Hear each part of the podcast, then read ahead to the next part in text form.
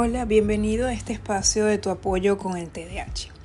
Estuve un tiempito fuera, pero regresamos otra vez. Hablemos hoy de la ceguera del tiempo. La ceguera del tiempo es muy frecuente en las personas con TDAH, tanto niños y adultos. ¿Y a qué se refiere eso? Se refiere a que no hay noción natural del paso del tiempo. Entonces, ¿qué ocurre? Cuando la persona con TDAH se hiperenfoca, el tiempo pasa sumamente rápido, a diferencia de si una tarea es aburrida, no, genera mayor interés, el tiempo pasará sumamente lento.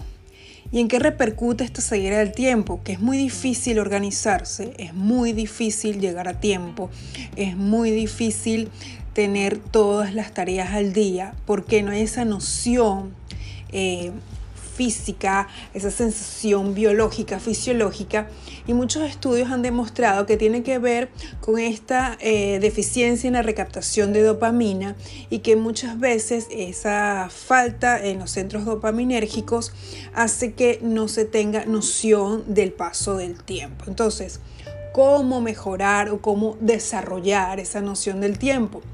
Muchos casos se sugiere colocar relojes en todas las habitaciones de la casa, tener recordatorios, agendas, apuntar. Eh, en muchos casos de adultos suele ser la pareja que no tiene TDAH la que apoya, la que va ayudando, la que hace de agenda humana. También podemos apoyarnos en seres queridos que no tengan TDAH para ir mejorando esa noción de tiempo. Espero te haya sido interesante estos datos.